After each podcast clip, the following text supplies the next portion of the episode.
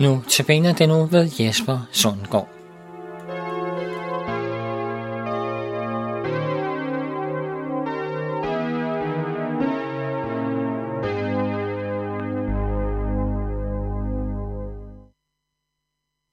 Den øh, første andagt for den her uge, den har fået overskriften Gud vil samle Israel fra alle verdens hjørner.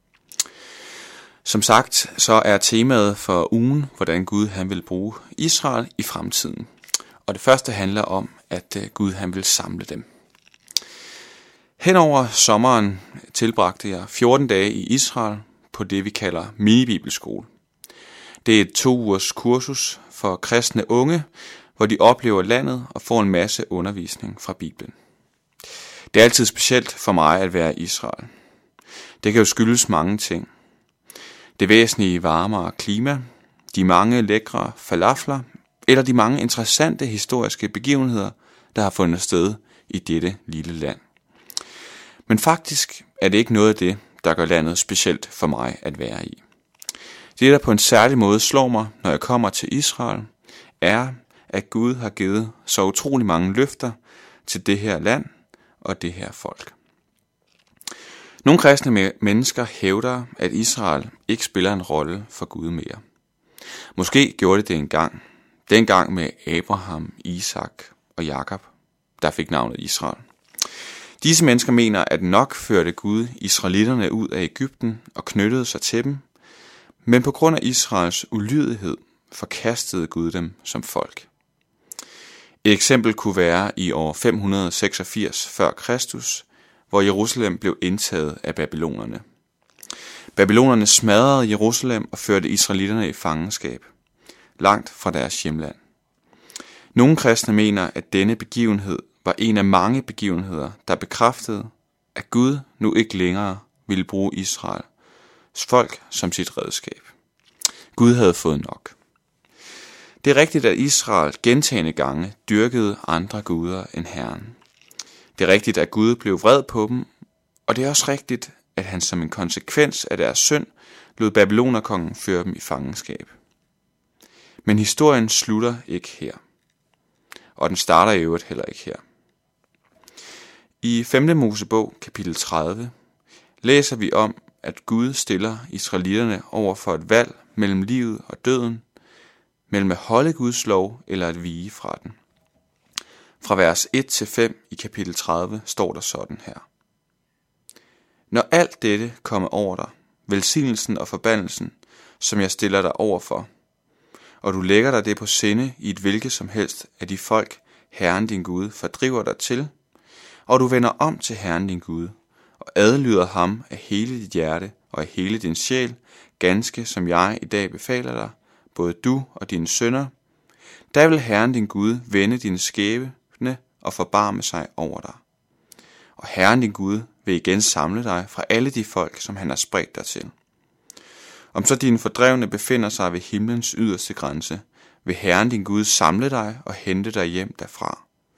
Herren din Gud vil føre dig ind i det land, som dine fædre fik i eje, og det skal du tage i besiddelse. Han vil gøre dig lykkeligere og talrigere end dine fædre.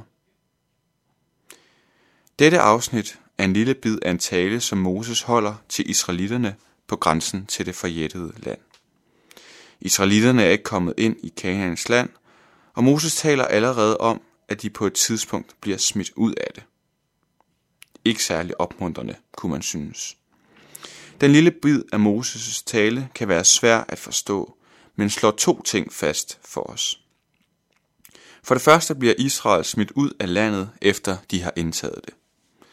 Moses bruger blandt andet formuleringen, om så dine fordrevne befinder sig ved himlens yderste grænse. Himlens yderste grænse er langt væk. Rigtig langt væk fra Israels land. For det andet vil Gud vende Israels skæbne. Det er en central formulering, som går igen flere steder i Bibelen. Gud vil vende Israels skæbne. Det betyder, at selvom Israel befinder sig langt væk fra landet, så giver Gud ikke op. Han vil samle israelitterne fra alle de folk, som han har spredt dem til, hedder det. Når vi læser videre i det gamle testamente, ser vi, at Moses havde ret i sin første, i første del af forudsigelsen. Israelitterne fik lov at være i landet i mere end 400 år, men så blev de smidt ud på grund af deres ulydighed. De blev faktisk spredt ud til mange forskellige lande. En del af israelitterne vendte tilbage efter 70 års fangenskab, men mange kom ikke tilbage, mens efterkommerne af dem, der vendte tilbage, blev smidt ud af landet igen på et senere tidspunkt. Men hvad så med Moses' ord om, at Gud vil samle Israels folk? Jo, jeg tror, det er lige præcis, hvad Gud er i gang med at gøre i dag. Jeg er overbevist om, at Gud er ved at opfylde sine løfter for øjnene af os. De sidste 150 år er antallet af jøder i det land, vi i dag kender som Israel, vokset markant. Omkring 1. verdenskrig, altså i 1910'erne, boede der knap 300.000 jøder i landet. I dag, 100 år senere, bor der mere end 8 millioner jøder. Disse tal er med til at bevidne, at Gud i den grad er ved at samle sit folk. Måske har nogle af jer været i kibbutz. En kibbutz er et socialistisk fællesskab, hvor man arbejder sammen som selvforsynende minisamfund. Disse kibbutzer var især populære i 70'erne og 80'erne. Det interessante er, at når teksten fra 5. Mosebog taler om, at Gud vil samle Israels folk, så er ordet for at samle kibbutz. Derfor kan man tale om kibbutz galiot på hebraisk. Det betyder samlingen af dem, der har været i eksil. Min pointe i dag er, at Gud ikke har opgivet Israels folk. De er stadig hans redskab, ligesom de var op igennem det gamle testamente. Vi skal de andre dage se på, hvad han vil bruge dem til i fremtiden. I mange år kunne man betvivle Moses ord fra 5. Mosebog kapitel 30. Hvad blev der af denne samling af israelitter? Skulle det forstås anderledes, eller havde Gud glemt sit løfte? Nej.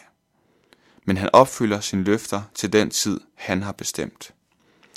Vi må glæde os over hans trofasthed og være taknemmelige for, at vi får lov at være vidner til et vigtigt skridt i verdenshistorien. At Gud samler sit ejendomsfolk fra alle verdens hjørner.